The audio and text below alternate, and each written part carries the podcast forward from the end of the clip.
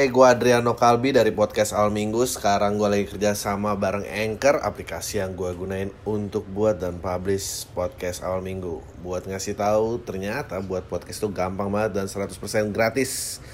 Semua yang kita perluin untuk buat podcast juga ada di Anchor, termasuk distribusi ke Spotify dan platform podcast lainnya. Yuk, download aplikasi Anchor dan bikin podcast kamu segera. Halo semua lagi dengerin podcast Al Minggu bareng gue Adriano Kalbi. Uh, gimana kabarnya semua? Semoga semoga semoga belum kena covid atau kalau udah kena covid ya lo kenanya omikron aja karena itu yang ringan dan uh, katanya seperti mendapatkan imunitas super. Gue gak tahu apa itu artinya tapi ya gue harap lo semua dalam keadaan baik-baik saja dan gue akan bahas Rusia Ukraina. Waduh enggak deh. gue gue pengen bahas sebetulnya tentang uh, fenomena kenapa orang-orang tiba-tiba mendadak tahu tentang sosial politik. Um, kalau tentang Rusia Ukraina sendiri sebetulnya gue nggak tahu ya. Sebetulnya kalau ngomong ini tuh kesannya kayak lu nggak bersimpati sama korban gitu. Uh, yang kasih yang paling berat dari perang tuh kan sebetulnya karena pasti ada casualties. Uh, casualties dan uh, itu, itu yang paling sulit untuk dipahami gitu. Nah, tapi di sisi lain mungkin juga gue kalau gue ngomong gue berarti termasuk orang-orang yang sok tahu itu dong. tapi ini tuh emang emang susah sih karena anjir ini tuh harus ceritanya dari titik di mana uh, sebetulnya waktu itu kan cerita perang dunia kedua nih. Perang dunia kedua tuh kan temanya uh, fasisme. Memerangi fasisme. Jadi negara-negara kapitalis.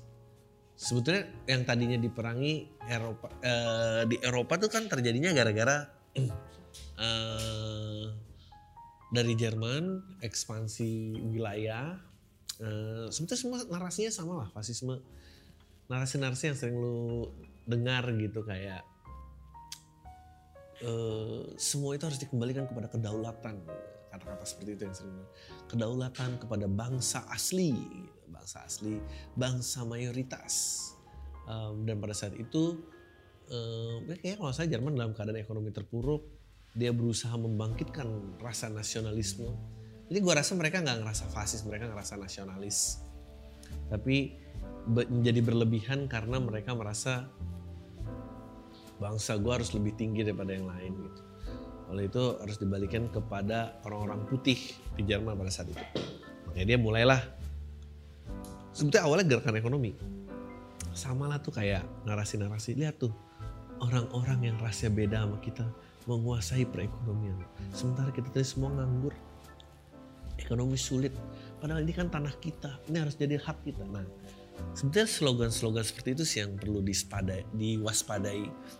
Karena ya Eropa sih udah belajar banyak ya uh, tentang hal-hal seperti itu karena paling gampang untuk mengikat orang-orang dan termotivasi itu harus dikembalikan ke terhadap tribal mentality-nya dia which is kesukuan, agama, uh, sara lah, suku, agama, ras dan antar golongan. Lu kembalikan itu lu akan keluar tuh yang namanya uh, karena kan gue related gue sama-sama orang itu gue sama-sama uh, ras itu pada saat akhirnya gerakan itu of course dipuja-puja banyak orang dan bergeraklah mereka ekspansi ekspansi wilayah. Nah tadinya nih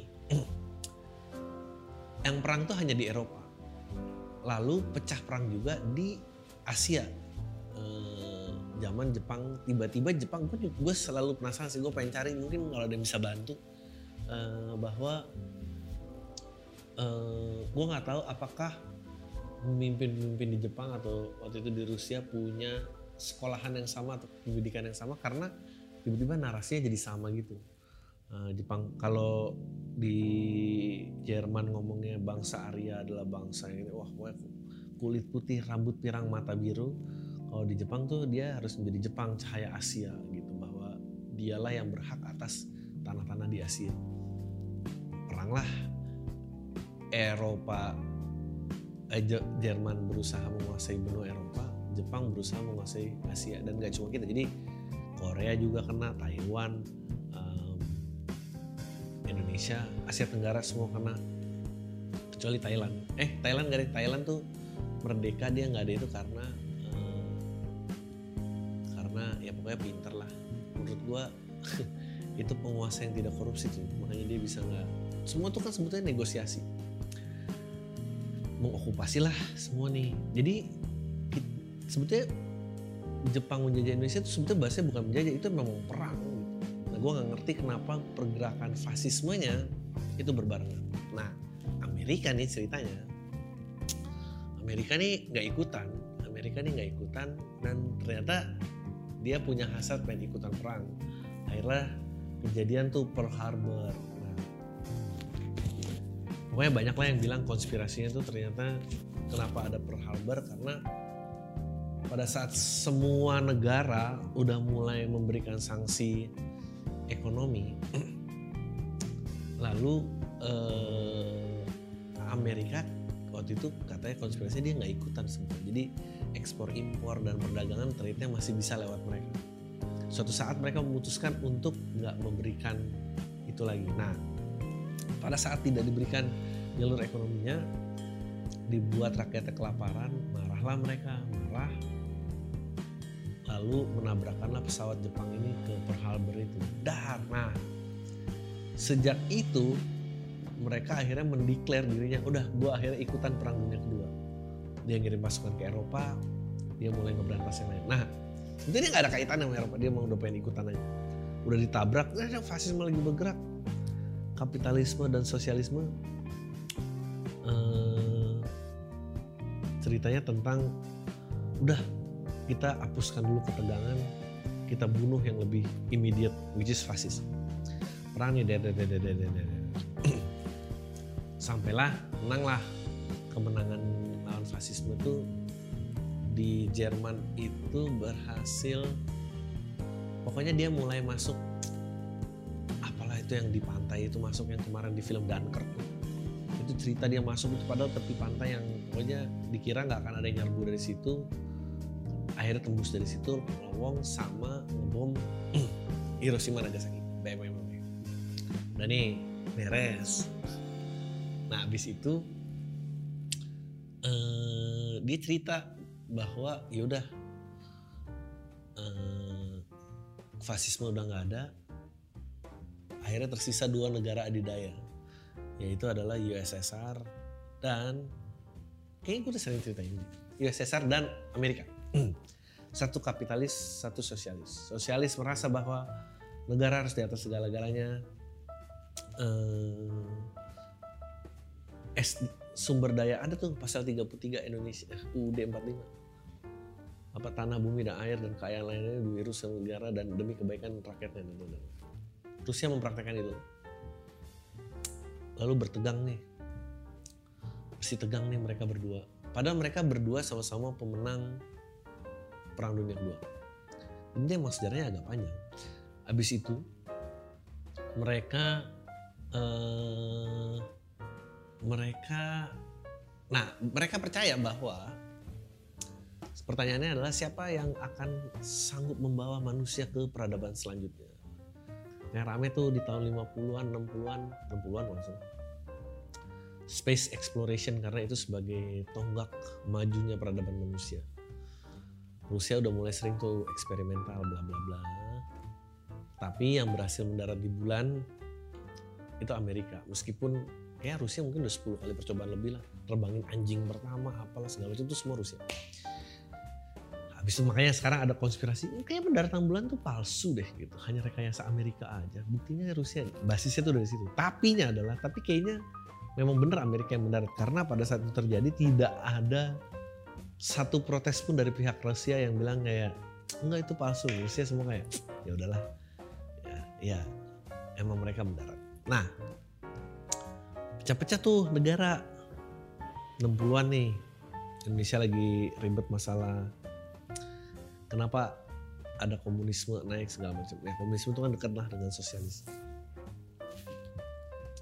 Keluarlah karena nih negara dua adidaya tegang negara kecil tuh pada takut eee, bikinlah KTT non blok Nah, bikin KTT non lo biar lo nggak berpihak antara timur dan barat. Jadi kalau disebut timur dan barat tuh adalah ya timur tuh Amerika, barat itu Rusia. Sebenarnya mereka tetanggaan sih karena kalau kita terbi kenapa jadi kenapa peta dunia itu yang Amerika itu di kiri Rusia di kanan karena itu peta dunia perang dingin. Sebetulnya kan Amerika tuh kayak cuma satu pulau tuh Rusia ujungnya Rusia kalau dia ditaruh di sini. Udah nih perang lah. Eh KTT non blok tapi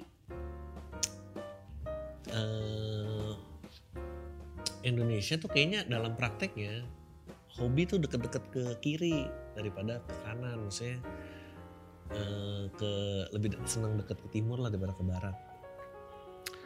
Korea juga kayak gitu. Nah, lama-lama Amerika ngeliat kok nih influence-nya? Karena dia bawa supremasi nasional dan segala macam menjadi parno takut fasis lagi anjir nih makanya kita sering nerima beasiswa apalah makanya ada yang kalau cerita nonton film Cinema Surat dari Praha, nah, nah itu tuh cerita tentang itu. Jadi kenapa kita terima beasiswa banyak dan segala macam. Nah, bisa diperangi, begitu perang mereka nggak bisa pulang. Uh, diperangi, pecahlah Korea. Di Vietnam dia kalah, di Korea di Korea dia seri, makanya negaranya kebagi dua. Di Indonesia urusan PKI, PKI-nya kalah segala macam. Indonesia mengurus masalah rumah tangganya sendiri. Nah, dari situ itu kan kalau nggak salah 65 and then dia perangin macam-macam. Ini perang dingin nih masuk nih perang dingin abis perang dunia abis 65 tuh perang dingin. Cuek-cuekan anjing. Kayak tetangga nggak mau ngobrol aja gitu. Padahal dia tetangga tuh. Nah tapi uh, jadi nah ini ini kenapa ujungnya berakar di berantem nih? Rusia Ukraina. Ini gue jangan mau bahas jadi mau bahas. Dulu dengerin aja sejarah dari gue udah gitu abis dia KTT non blok akhirnya udah tuh pergerakan-pergerakan orang-orang barat dihabisi. Eh, eh sorry timur dan barat. Timur tuh Rusia barat tuh Amerika. Enggak pergerakan timur tuh abis. Uh, mereka perang dingin nih. Ancam-ancaman tuh. Kirim-kirim rudal. Gue kirim nih gue kirim nih gue kirim nih gue kirim nih gitu. Karena udah tegang lo harus baca sih. Gue berkali-kali sih nyebutin lo harus baca Confession of Economic Hitman. Itu cerita tentang orang dari Amerika masuk ke Indonesia pertama kali tentang uh, masuk lewat NGO NGO uh, untuk narasinya membawa negara-negara yang baru lahir setelah perang dunia kedua ke abad 21 lu nggak punya listrik kan? Lu nggak punya saluran air kan? Gimana kalau gue pinjemin duit? Ya gue pinjemin duit untuk biar lu tuh nggak ini gitu. Nah katanya di buku itu uh, itu tuh gunanya untuk menjerat negaranya dengan hutang. Sebetulnya untuk untuk untuk mencari presiden-presiden boneka uh, dengan tidak cara berperang biar bisa dikendaliin. Kalau lo nggak setuju NGO-NGO masuk dalam negara lo, biasanya mereka berusaha kudeta tuh pemimpinnya dengan bikin pemimpin baru lah apa segala macam ditegulingin. This is lu tuh lu harus lihat juga uh, follow akun Twitternya Historia itu juga menarik.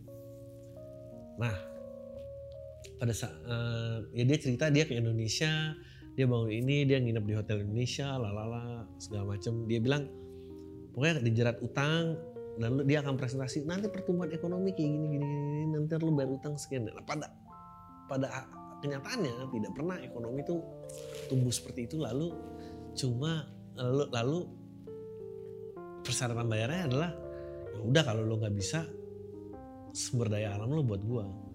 Atau kita punya izin untuk menaruh um, military troops.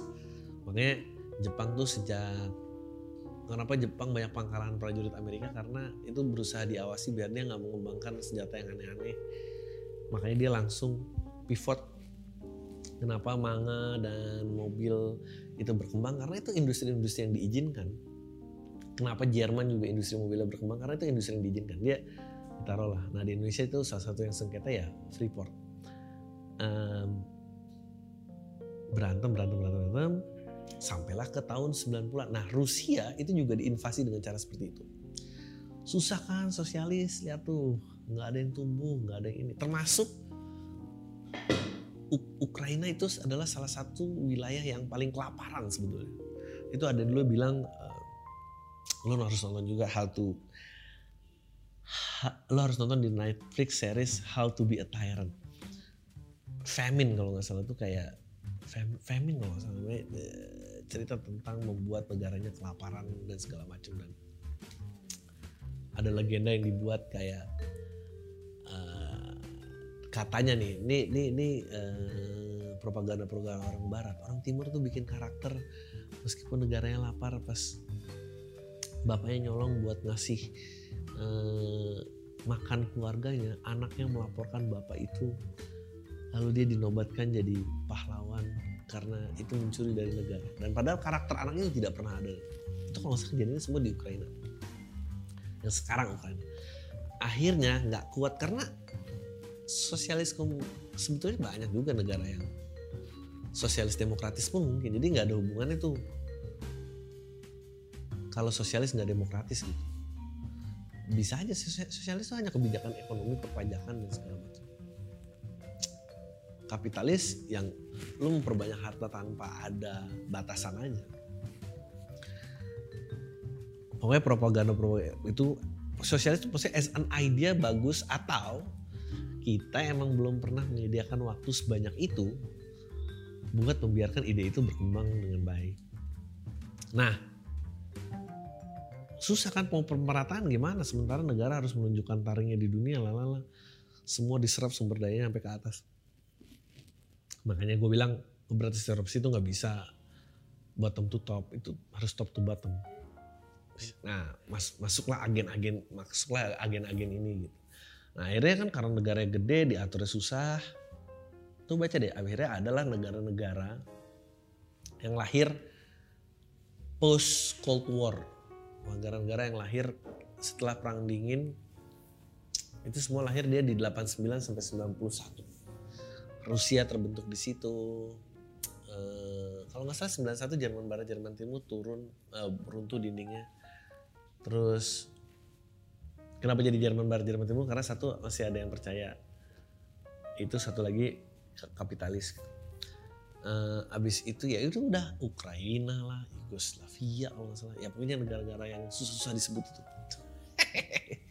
Negara susah nah 30 tahun nih ceritanya. Ditaruhlah NATO nih sebagai pasukan pengaman dunia di daerah-daerah pecahan-pecahan negara-negara tersebut 30 tahun ceritanya di warning nih. Cabut dong. Kenapa kita dianggap seperti apa ancaman terus? Pergi dong pergi dong pergi dong. Nggak pergi malah majuin langkah majuin terus majuin terus. Again gue bukan membelain siapa-siapa ya tapi sejarahnya kayak gitu. Ukraina tuh udah berasa pengen diserang. Waktu itu dia punya program nuklir juga. Akhirnya yaudah deh gue serahin. Tapi lu janji jangan nyerang gue diserahin malah diserang tapi problemnya memang hmm, ya kedaulatan ada narasi bilang bahwa oh, Ukraina katanya mau balik. Tapi tapi NATO menghalangi itu. Sementara Ukraina tuh masuk NATO ditolak tapi NATO mau naruh pasukan. Eh, uh, 30 tahun diancam malah diledekin malah dipikir anjing Putin lucu banget dia ada, ada, ada komedian gue suka banget dia uh, namanya si si si si si si si si, si Mark Norman dia nge-tweet oh my god. Pas abis ngebom oh my god have we check Putin's old tweet? Ya karena itu cuma satu-satunya senjata SJW ya. Untuk memberantas dunia. Uh, akhirnya Putin Putin nyerang cuma senjatanya SJW cek Putin's old tweet Taiwan um, by the way ini note lagi yang kalimat promo tuh yang tadi aja tuh boleh. Ada komedian favorit Mark Norman apalah itu. Nah jadi setelah 30 tahun disuruh-suruh mundur gak mau mundur. Anjing nih gue semua gue bom juga nih. Tapi memang gue nggak tahu ya ada yang bilang untung presiden udah ganti Donald Trump. Kalau nggak mungkin eh, kalau Donald Trump kan Amerika udah nafsu ikut perang. Eh, terus dia bilang tapi nggak juga presiden Amerika yang paling hopeng sama Putin tuh Trump loh anjing. Bisa jadi ternyata Trump yang berjasa dalam Rusia nggak ngebom-ngebom ini anjing ribet banget. Um, nah jadi itu kasihan presiden Ukraina malah stand up comedian lagi ya. Lo ini dia kenapa komedi itu tidak boleh besar lebih besar benar daripada lucu karena kalau orang merasa komedi itu adalah sumber kebenaran lalu orang jadi milih sekarang dia bisa apa lawan Putin? Ya ampun kita negara tuh emang bersih tegang men. On the verge of war terus menerus komedian ditaruh di situ. Dia si siapa ya? Aco sebutin Satori kayak nggak mau lempar-lemparan pantun dulu. Ya gue yakin sih presidennya Ukraina sih mau lempar-lemparan pantun nih tapi, tapi akhirnya dia jadi presiden yang paling bisa mendapatkan simpati rakyat. Again semuanya ini sebetulnya pasti kasihan sama korban karena ada casualties. Tapi gue juga paham kenapa anjing lu 30 tahun nggak mau diambil-ambil. Terus sekarang kan sekarang udah katanya mau bicara perdamaian tapi lagi nyari lokasi yang netral belum setuju-setuju ya. Ini kayak mau kopdar nggak tahu mau ketemu di mana gitu anjing. Biar nentuin jaraknya sama-sama deket di mana anjing. Nah, udah ribet nih. Lagi nyari yang gue paham yang gue ngeri adalah uh, yang gue ngeri. Lagi mau nyari lagi mau nyari lokasi damai si Ukraina masukin proposal biar tergabung jadi Uni Eropa. Anjing. Tapi pokoknya suruh nunggu lah berapa puluh tahun lagi baru digabung ke Uni Eropa. Jadi Ukraina nih kasihan kenapa kagak mau ke Uni Eropa nggak mau. Tapi kalau diterima Uni Eropa gue yakin perang dunia lagi yakin. Karena kalau gue ngeliatnya ini sih adu domba ya gue gue sih nggak percaya. Again gue sih nggak deket sama Putin. Gue nggak nggak follow followan tapi gue nggak percaya juga orang nyerang mau nyerang wilayah yang dulu itu orang-orang dia gitu. Maksudnya itu bagian dari negara dia gitu. Uh, meskipun ada yang berdebat ya Ukraina sejarahnya lebih panjang lalala ada kerjaan ini ya. Tapi mereka once berapa puluh tahun mereka dulu satu negara. Bilangnya Putin tuh nggak rasional nah yang lucu adalah ada berita nyebarin bahwa Putin itu nyerang karena banyak pergerakan-pergerakan uh, neo-Nazi. Lalu Ukraina balas nggak mungkin ada pengaruh neo-Nazi. Orang presiden kita aja orang Yahudi gimana ada neo-Nazi? Tapi ini ada lagi quote lucu banget si Mark Norman. Lo harus nonton nih Mark Norman anjing banget dia bilang. Gue gak ngerti sama grup neo-Nazi. Emang lo butuh neonya ya? Anjing gue kalau tebak umur aja gue tahu lo bukan original Nazi anjing. Kenapa harus pakai neo? Nah makanya dia ngebom ini, ini. tapi nggak katanya ngebom yang ada NATO-nya. Ukraina responsif. Uh, bilang ini tuh perang tuh kayak gosip tetangga dalam skala besar tau gak Ukraina nggak mungkin ya nasi presiden gue orang Yahudi kok lalu Jerman malah panas denger berita oh lo jadi gitu? Lo jadi gitu? Lo nggak suka ada pengaruh-pengaruh bilang oh Rusia bilangnya ada pengaruh-pengaruh Jerman oh, jadi gitu? Lo nggak suka sama pengaruh-pengaruh gue dia juga ikutan panas anjing. Gue bilang ini ribet banget ini. Nah sekarang dia mau, mau minta perlindungan ke Uni Eropa. Ini kalau dia dapat di Uni Eropa dia perang semua yakin gue uh, tapi Biden bilang gue nggak nggak mau naruh prajurit. Kan memang Amerika tuh dari perang dunia dari perang dunia kedua dia nggak ada hubungannya emang emang dia mau ikut ikutan aja gara-gara diserang Pearl Harbor. Dia juga dia diserang Pearl Harbor terang aja lu diserang. Orang lu katanya janji gue masih bisa trading sama lu, lu tiba-tiba nggak mau trading. Anjing banget lu. Udah tau lu cuma lu yang gue andelin yang gue tabrakin aja. Nah makanya ada tuh official statementnya. Putin lu cari. Dia bilang nggak nih gue udah warning 30 tahun suruh mundur dia kagak mau mundur malah maju. Gue malah akhirnya di ridicule nah ini. Uh, makanya dia bawa sejarah. Kok perlakuan oke okay, gue paham gue paham bahwa oh dia bilang gue tuh pernah ke di usianya di suratnya dia bilang gini ehm, gue paham Amerika tuh nggak mau temenan sama kita. Nggak apa-apa tapi juga jangan treat kita kayak musuh gini-gini juga kita nih sama-sama menang perang dunia kedua. Ya dia bener. Dia bilang ada lagi tuh videonya dia bilang dia cerita gue nggak pernah ceritain tapi gue nggak ceritain gue pernah ketemu Bill Clinton dia gue tanya gue tanya Eh, hey, gue Adriano Kalbi dari podcast Al Minggu. Sekarang gue lagi kerja sama bareng Anchor, aplikasi yang gue gunain untuk buat dan publish podcast Al Minggu. Buat ngasih tahu, ternyata buat podcast itu gampang banget dan 100% gratis. Semua yang kita perluin untuk buat podcast juga ada di Anchor, termasuk distribusi ke Spotify dan platform podcast lainnya. Yuk, download aplikasi Anchor dan bikin podcast kamu segera. Clinton. Uh, sekarang untuk memperbaiki semua gimana kalau Rusia masuk NATO nggak mau NATO-nya anjing banget kita semua pada ketawa eh kenapa kita yang sama-sama perang dulu sekarang treatmentnya kayak gini nah kenapa sih problematik problematik kapitalisme dan sosialisme karena sosialisme itu emang antitesisnya kapitalisme bahwa ya dia bisa kapitalisme tuh nggak kenal batasan negara sebuah korporasi bisa ngambil profit sebesar besarnya tanpa harus ada kickback dan segala macam sosialis kayak gitu. Nah sosialisme eh, dia menumbuhkan rasa nasionalisasi yang tinggi dan itu mempersulit ini kalau ngomongin ekonomi ya mempersulit persaingan. Karena barang yang lebih bagus nggak akan bisa menang melawan rasa nasionalisme. Makanya tabiatnya orang-orang Jepang kayak gitu. Repot tuh nggak bisa dagang mobil Amerika pasti di sana. Tabiat orang Jepang kayak gitu repot nggak bisa dagang. Dulu industri pelopornya itu ini ya otomotif. Karena Jepang punya pride yang lebih kayak gitu.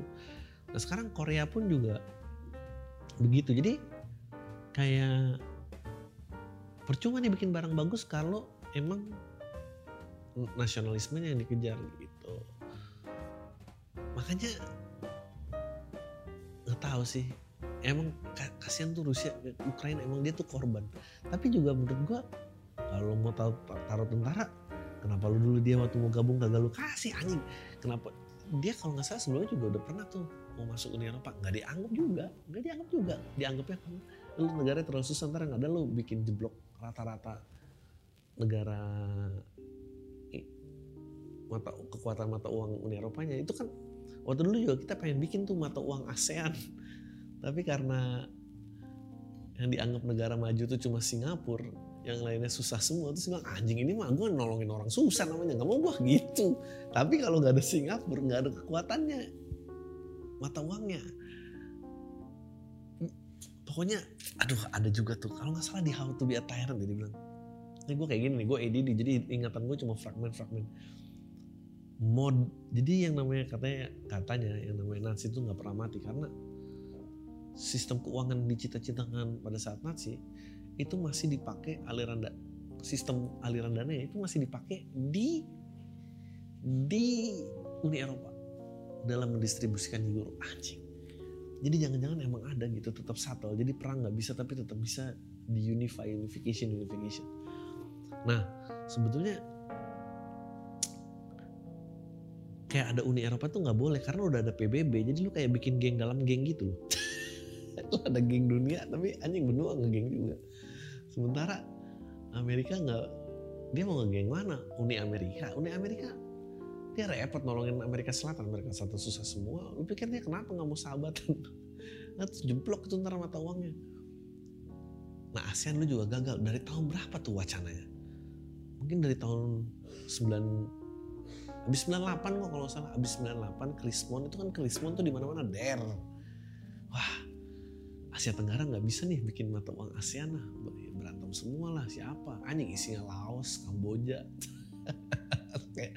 paling paling Indonesia, Indonesia juga banyak doang tapi nggak lebih kuat. Ya. Ringgit aja bisa lebih kuat karena rakyatnya kecil-kecil. Makanya nggak jadi tuh wacananya. Nah, ini kita mengesampingkan korban ya harus dikesampingkan dulu karena harus telah cuy menurut gue emang kayaknya mau balik tapi emang Putin sih cold banget ya apa yang harapin dari presiden yang naik kuda ambil telanjang dada anjing gue sih telanjang dada masuk angin ya? Dingin banget ya. Dingin luar biasa apa yang luar dari presiden kayak gitu. Nah jadi itulah kenapa akhirnya buktinya juga udah gak nyerang lagi. Pokoknya nih jangan sampai tarik-tarikan aja. Anjing Amerika itu cuma sebar desas-desus doang. Jerman yang marah anjing ini maksud lu apa? Bilang gue yang mengaruhi orang gue gak ngaruhin apa-apa. Berkobar-kobar dia uh, ya jadi itu sih. Jadi berkedok keadilan berkedok pemilihan bebas. Makanya dia bilang oh kan ya orangnya demokrasi lah uh, sosialisme. Itu tuh sebetulnya bentuk propaganda karena nggak ada hubungannya kebijakan ekonomi dengan tidak boleh bersuara anjing. Banyak uh, kayak Norwegia, Swedia, uh, mana lagi tuh pokoknya negara-negara Skandinavia itulah. Mereka apa? Nggak sosialis. Sosialis itu sosialis demokratis. Aja itu pajaknya 60% kali hidup. Tapi lu tenang sampai tua. Nah Belanda juga mereka boleh bilang mereka republik tapi mereka republik ya. Tapi mereka implementasinya sosialis. Jadi narasinya orang-orang negara demokrasi dunia Amerika tuh bilang kayak nanti ntar sosialis gak ada pilihannya lo nggak boleh lo mobil semua mereknya satu. Uh, apa namanya? Uh, film nggak ada. Dulu kan kayak gitu tuh. Anwar Kongo tuh dulu. Kayak yang tukang jagal itu yang apa ya nama filmnya? Ya itulah. Yang preman-preman preman dicuci otaknya terus akhirnya jadi bunuh-bunuhin PKI dia di di ini kan sama tentara nanti ntar kalau kan dia preman bioskop. Nanti ntar nggak ada lo film-film ini. Sem, nanti ntar semuanya narasi-narasi nasionalis. Memang betul gitu. Tapi nggak segitu. Karena kadang-kadang lo perlu nanya lagi sebetulnya perlu berapa banyak mobil sih? Kita konyol nggak sih membicarakan hal yang sama itu itu aja? Kayak kue gitu perlu banyak berapa kue? Kayak kita perlu makan kayak apa? Nggak perlu persaingan duit kayak gini gitu. Don't you wanna like mikir gitu manusia tuh peradaban berikutnya ngapain ya? Kita pernah mengal kita sejak renaisan nggak pernah mengalami renaisan lain. Nggak ada yang bicara. Makanya si siapa tuh yang punya Tesla? Ya itulah dia. Makanya ngomongin dia bikin SpaceX makanya membawa balikin lagi gitu. Peradaban manusia itu harus keluar angkasa. Karena impact dari kapitalisme yang berlebihan tuh kayak aneh kita nggak sekarang penting gak sih? Mana yang lebih enak rainbow cake atau rainbow cake atau red velvet? Anjing nggak nggak penting kan? Itu nggak ngaruh apa apa sama cara lu berpikir cara lu berbudaya. Nggak nggak ada gitu. Sementara ada terus selalu ada terus deh like you just stuck in the same motion gitu. Nggak ada tentang space exploration nggak ada yang bertanya bahwa uh, kayak uh, don't look up tuh don't look up. Nggak ada yang bertanya kayak wah ini kalau uh, manusia manusia kena meteor eh, apa ya keamanan kita? Nggak ada. Nggak ada jawaban itu karena karena dana-dana kampanye Amerika itu dari korporasi pasti demi kepentingan korporasi tidak mungkin ada korporasi yang eh, membutuhkan yang yang punya kebijakan tentang McD gitu mau nahan komet jatuh gimana caranya nggak bisa dan nggak menarik nggak menarik gitu yang menarik tuh saing-saingan, kata-kataan, ya ampun. Emang cuma gitu-gitu aja. Nah, makanya keluarlah orang-orang gila seperti Elon Musk itu karena emang dibutuhkan satu orang gila sih. Gue juga sebetulnya menanti kayak mungkin gue juga merasa bahwa stand up comedian itu adalah produk kapitalisme karena dia orang-orang yang jenuh. Dengan kemajuan zaman ini dia makanya jadi skeptis. Apa sih pentingnya Instagram? Oh, gue kayak orang tua bitter gitu. Nah tapi there's a reason behind it bahwa kenapa kita jadi negara yang konyol seperti kayak lo tau gak sih seleb TikTok tuh made more money dan dokter spesialis? Maksudnya anjing itu udah kesalahan sih. Maksudnya how can someone yang menyelamatkan nyawa berpenghasilan kurang? Iya kayak lo mau ngomong apa tuh bang ya gitu. Lo nggak bertanya-tanya kapan kita bisa gue percaya jangan-jangan stand up comedian itu adalah uh, produk kapitalisme karena itu orang-orang yang skeptis sama kemajuan zaman yang diambil oleh si imam besar dalam dunia ini yaitu Amerika Serikat. Karena dia skeptis apa sih? Dia ngomongin tadi, gue bilang dokter dan yang joget TikTok bisa penghasilan lebih dari itu kan nggak adil. Lu bicara tentang, lu bicara tentang kayak uh, apa namanya? Kenapa guru penghasilannya kecil? Ya iya karena guru tidak ada hubungannya dengan kebijakan perusahaan, nggak ada. Makanya sebetulnya pembicaraan mana yang benar? Kapitalis apa sosialis? Itu udah usang. Sebetulnya pembicaraan yang benar kita nih yang tadinya bercita-cita semua orang kalau udah terkoneksi nanti kita akan maju ke tempat yang lebih baik. Ternyata nggak juga. Eh, nggak ada nggak ada pembicara. Lu gimana caranya membuat manusia itu yang lebih baik? Ya gitulah. Jadi stand up comedian itu adalah produk kapitalisme. Tidak mungkin dia tumbuh di sosialisme. Karena kalau kritik pemerintah pasti udah diculik ya gitu-gitu aja kira-kira pemahaman tentang dunia sejarah singkat. Kita langsung aja ke email-email yang udah gue terima. Oke. Ini lucu banget nih. Ini baru di email gue langsung mau baca. Jam 2 pagi lagi emailnya gokil. Mana nih? Jadi tukang edit foto bugil gokil. Tukang pembicaraan kapitalis sosialis. Coba, tukang edit foto bugil itu adalah produk kapitalisme. Karena nggak mungkin kalau sosialis mikirin siapa yang bisa ngedit foto bugil anjing. Semoga sehat selalu. Gue salah satu pendengar pot, rutin podcast lu. Usia 26 tahun. Sorry kalau cerita ini agak panjang. Tapi gue bakal lega kalau dengar opini lu atas situasi gue bang. Oke. Okay. Oke okay, tukang edit foto bugil. Jadi gue bekerja sebagai karyawan swasta di salah satu perusahaan di Jakpus. Gaji cuma 6 juta sebulan padahal gue punya beban cukup besar. Gue punya dua adik kecil-kecil yang gue perkirakan butuh biaya gede buat kuliah di masa depan. 5 sampai 7 tahun lagi. Bokap udah nggak ada, sedangkan nyokap gue di kampung cuma kerja jadi buruh. Nyokap sebenarnya nggak pernah nutut apa-apa, nggak bebasin aja. Tapi ya gue sadar diri sih sebagai anak laki satu-satunya. Gimana pun adik-adik gue besok bakal jadi tanggung jawab gue, apalagi nyokap makin tua. Dan kasihan aja kalau kerja terus. Tapi gue juga sadar kalau dengan gaji 6 juta akan susah ngumpulin tabungan buat adik-adik gue. Apalagi living cost di Jakarta besar. Gue juga punya beberapa, kalau banyakkan cekin memang jadi besar. Uh, gue juga punya beberapa tujuan finansial pribadi. Pengen suatu saat bisa ngebangun rumah ortu di kampung gokil dan mikir persiapan masa depan gue pribadi meskipun jujur aja sekarang prioritas gue bukan itu. Singkat cerita aja bang. Gue coba kerja jadi editor foto bugil. Foto bugil di di sosmed usah gue sebut. Tolong uh, saya coba dikirimkan hasil foto editan anda. Biar gue cek kinerjanya kayak apa. Bagus nih kepikiran peluang bisnis buka-buka Reddit dan beberapa forum di dark web. Ya Allah, edit foto bugil emang kurang gelap ya?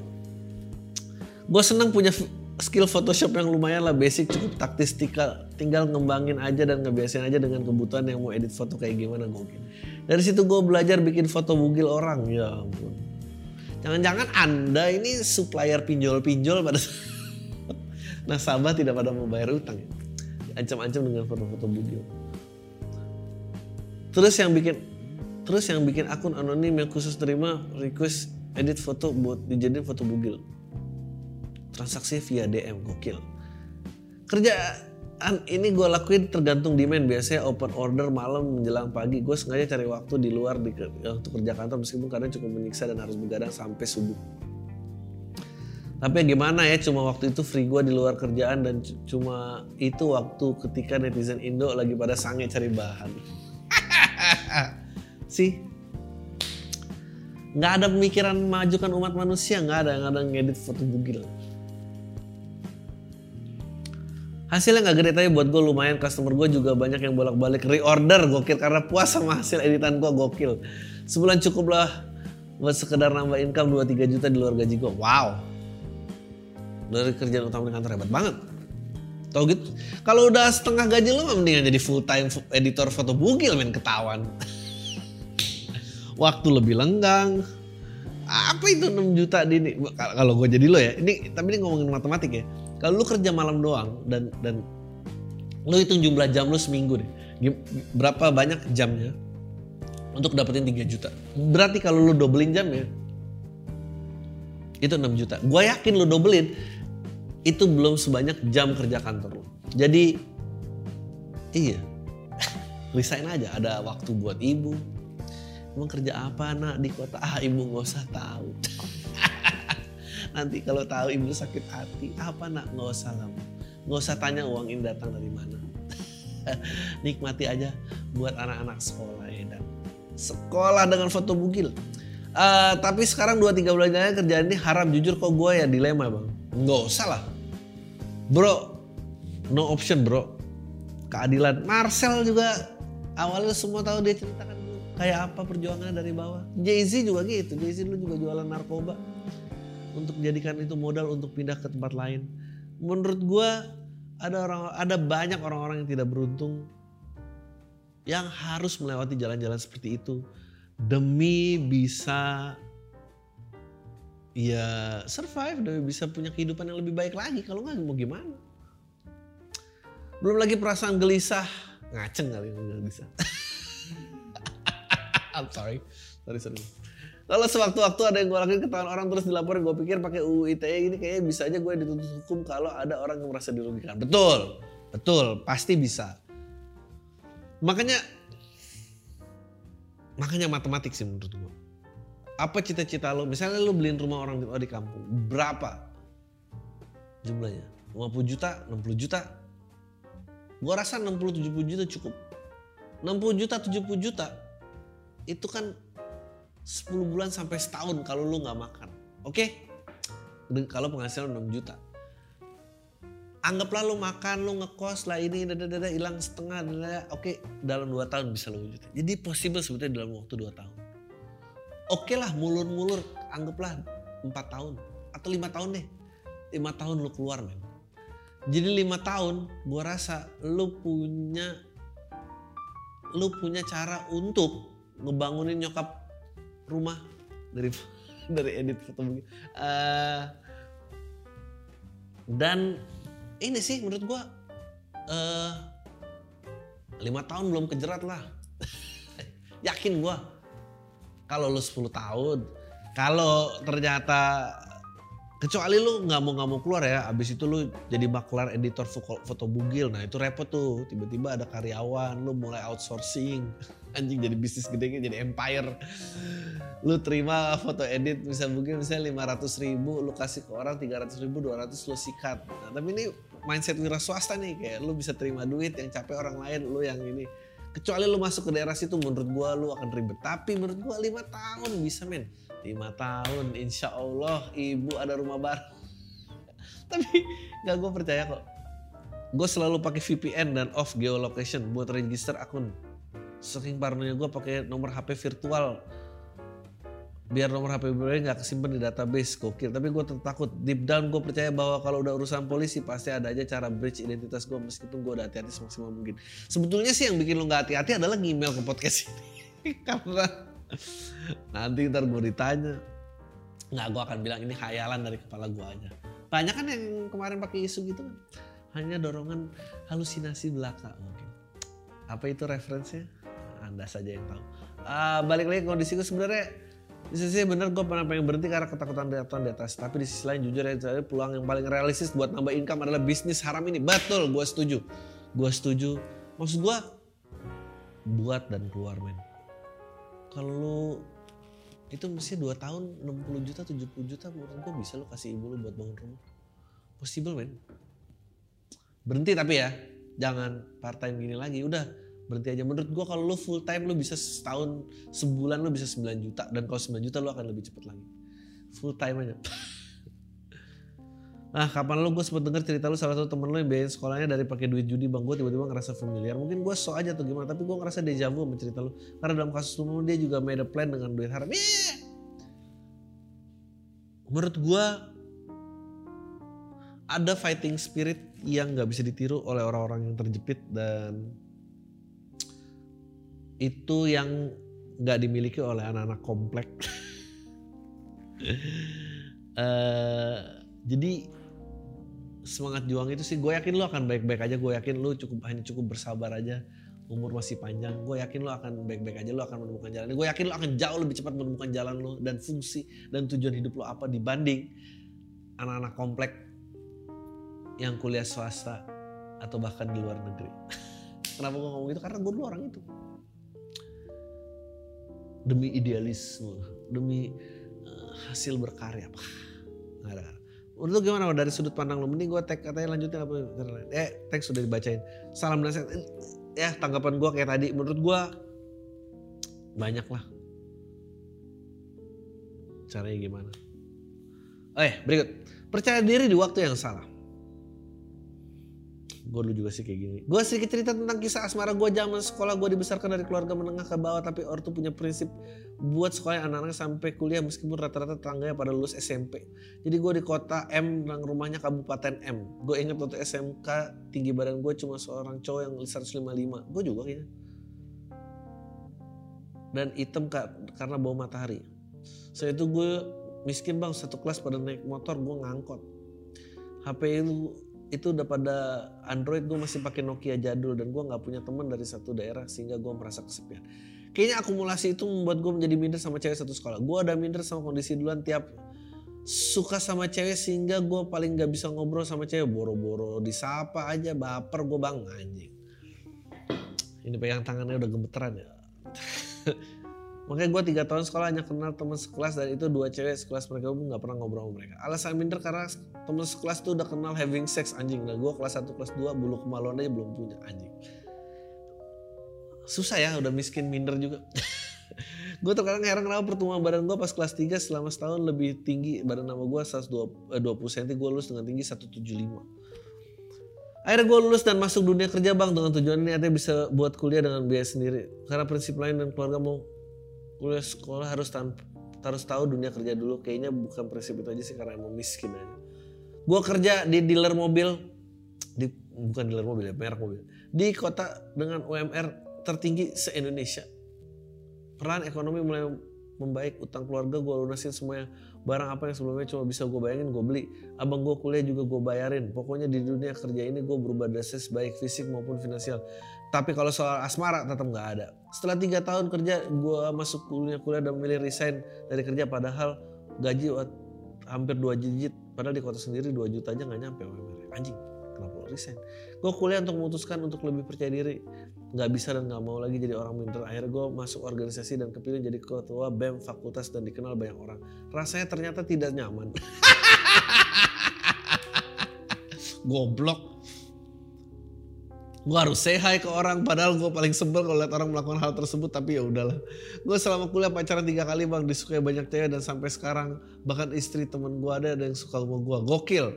Gue dapetnya dari info sih dari info gibah sih ini. Karena kerja dulu umur gue tiga tahun lebih tua dari teman-teman sekarang gue udah 25 tinggal skripsian. Oh ya bang gue pas awal corona juara lomba stand up mahasiswa psikologi nasional walaupun pesertanya cuma tiga. Anjing. Lucu banget segini dulu aja sebenarnya gue pengen cerita ke pergok grepe pacar gokil dan rasanya ciuman di belakang ortu pacar waktu takbiran. Gokil tolong email. Kembali gue mau bacain gokil. Makasih udah gue kalau dibaca gue lanjutin. Makasih bang Sesel eh ayo dong kirim kirim kirim, kirim. eh menurut gue lu ngapain sih berhenti kuliah? Eh malah kuliah? Uh, iya kerja aja. Gue rasa lu orang menyenangkan udahlah kayak masa lalu lu tuh lu bukan orang yang sama di masa lalu gue bukan bilang untuk lupain tapi lu bukan orang yang sama jadi ya menurut gue possibility masih panjang apalagi 25 ya jadi banyaklah cara untuk masih lebih seru lagi dalam hidup. Udah aja itu aja dari gua. Tai lu semua. Deh.